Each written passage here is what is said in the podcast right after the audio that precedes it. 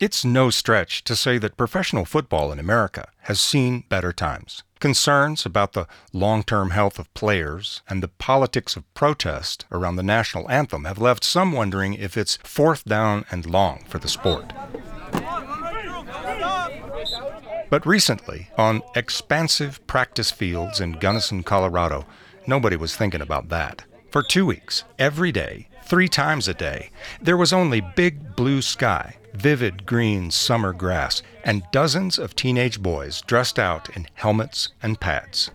They had given up a week of summer vacation and traveled for hours in hot, cramped school buses for just one reason to play the game they love. And you know what's great to see is kids still love football, man. It is awesome.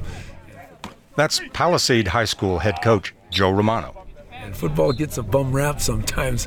It's one of the safer sports, really, when you think about it, because they got protective gear on.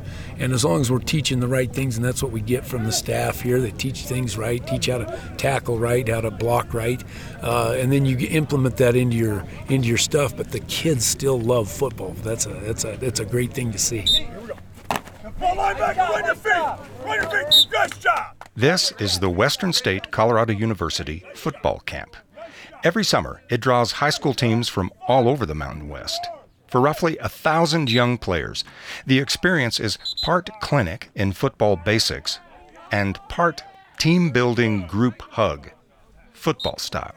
It's not really a team, it's more of a family. Because we put it as our teammates are our brothers. We, we aren't no just teammates. We're there for each other every day, all day. You guys all following me? Right? Be physical, be violent, when you're doing things. Right? It's a violent game. That's the way it's played. Right? You do it legal, you do it like you're supposed to.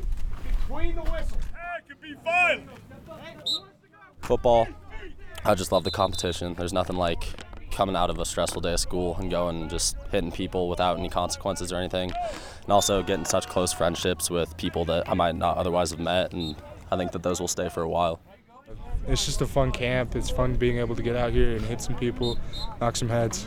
The chance to suit up and hit somebody is what sets this camp apart from its competitors. Where others spend a lot of time in front of the chalkboard drawing up plays, the Western camp, run by head coach Jas Bains, values good old fashioned contact. Here's Western's defensive coordinator, Todd Auer. To me, uh, these full contact camps, when you're actually playing, playing football, you know, instead of just doing a non-padded camp. You're getting a little bit of everything. You know, it's I've been doing full contact camps since 96, 97 um, at some different places, and it's uh, it's it's a no-brainer. It's a, it's a great deal for the kids. I think the best part about this camp is you actually get to hit people, and you're not going over like basic things. It's more of like a, uh, it's to get better, and then you like learn new things than the basics. I think bonding or having a relationship with your team is the most important thing.